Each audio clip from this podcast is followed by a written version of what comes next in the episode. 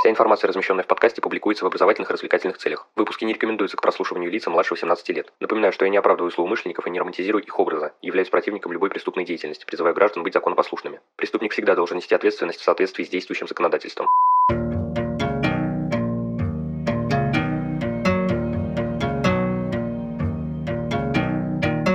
Всем привет, вы на канале Крим One, и сегодня мы поговорим об особенностях осуществления экспертной деятельности. В общем, без лишних слов, поехали!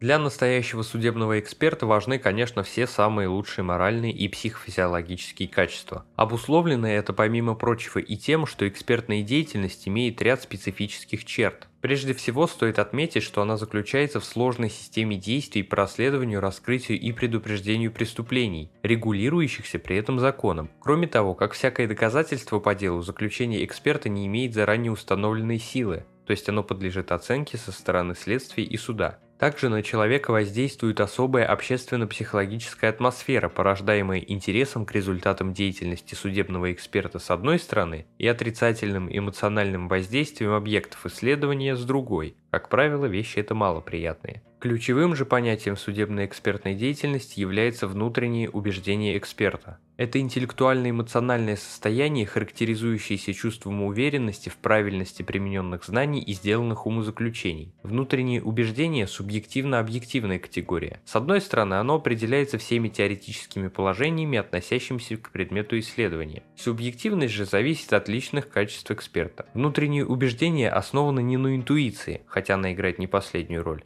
а на полном, объективном и всестороннем исследовании. Не зря для лиц, занимающихся экспертной деятельностью, среди прочего предъявляется требование об образовании в соответствующей сфере специальных знаний. Следует также уделить внимание влиянию особенностей экспертной деятельности при производстве различных видов судебных экспертиз. С точки зрения очередности они могут быть первичными, дополнительными и повторными. С первичной, полагаю, все ясно, какую специфику тут выявить трудно. Дополнительная судебная экспертиза назначается в случае недостаточной достаточной ясности или полноты ранее данного заключения. В таких ситуациях ставится новый вопрос тому же или другому эксперту. Повторная экспертиза назначается в связи с возникшими сомнениями в правильности или обоснованности данного заключения. При этом ставятся те же вопросы, но обязательно иному эксперту. При производстве в некоторых случаях дополнительных и практически всегда повторных налагаются определенные сложности. В обоих ситуациях лицу исследовать приходится несколько измененные объекты в условиях некоторого давления и необходимости проверить и оценить ранее данное заключение. А в случае повторных экспертиз нужно решить задачи, которые уже пытались решить другие эксперты, и решение которых, по мнению субъекта, назначившего экспертизу, является является неудовлетворительным. По критерию количества экспертов исследование может быть единоличным или комиссионным. Единоличное производство – самая распространенная и понятная форма, в ней реализуется большинство экспертиз. Комиссионный же формат характеризуется проведением несколькими экспертами одной специальности исследований в полном объеме и совместном выведении результатов. Придя к общему мнению, эксперты составляют и подписывают совместные заключения. В случае же возникновения разногласий, каждый из них дает заключение свое. Особым видом являются комплексные экспертизы. Они проводятся несколькими экспертами разных специальностей, каждый из них проводит исследования в пределах своих специальных знаний. В заключении указывается, какие исследования и в каком объеме провел каждый из них. Эксперты подписываются и несут ответственность только за свою часть заключения.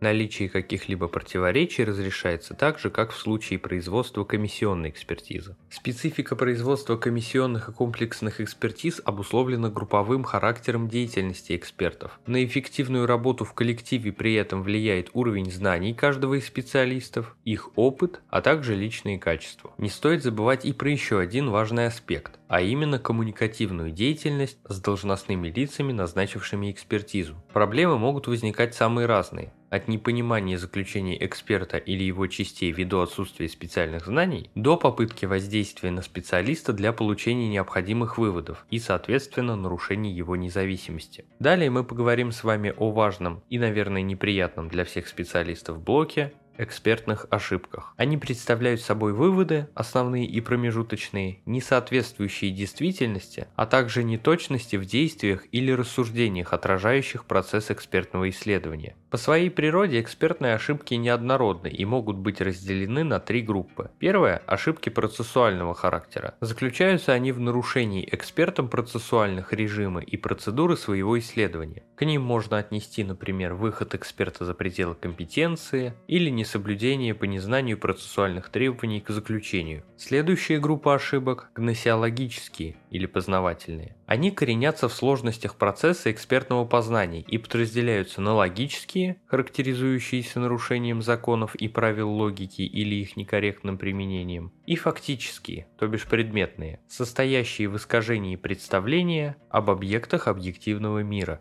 Ну и заключительную группу составляют деятельностные или операционные ошибки. Связаны они с осуществляемыми экспертом операциями и процедурами с объектами экспертного исследования. Причины экспертных ошибок могут быть самыми разными, однако все их можно разделить на два класса – объективные и субъективные. Первые не зависят от эксперта как субъекта исследования. К ним относятся следующие – отсутствие разработанной методики или несовершенство существующей, применение ошибочно рекомендованных методов, отсутствие полных данных, характеризующих ценность признаков, устойчивость их отображения в следах, использование приборов и инструментов неисправных или не обладающих достаточной разрешающей способностью, неадекватных математических моделей и компьютерных программ. Субъективные причины коренятся в образе мышления или действиях эксперта. К ним относятся профессиональная некомпетентность специалиста, его упущение, дефекты или недостаточная острота органов чувств, неординарные психологические состояния, характерологические черты личности, влияние материалов дела, в том числе предшествующей экспертизы, или авторитета проводившего ее эксперта, поведение участников уголовного процесса, стремление проявить экспертную инициативу без достаточно достаточных к тому оснований, логические дефекты умозаключения эксперта, а также недостатки в организации и планировании экспертного исследования. Ошибки могут быть обнаружены самим экспертом или другими лицами при оценке его заключения. Если ошибка обнаружена последними, то в некоторых случаях она может быть устранена путем допроса эксперта или назначения дополнительной экспертизы. В остальных случаях требуется назначение исследования повторного. Что ж, на этом выпуск подходит к концу, благодарю за его прослушивание. Следите за подкастом на удобной вам платформе, не забывайте про одноименные группы ВКонтакте, Инстаграм и канал на Дзене. Рассказывайте другим о Крим One и проявляйте всяческую активность, мне будет приятно. А если вы захотите поддержать проект материально, добро пожаловать на Бусти, рад любой помощи. Но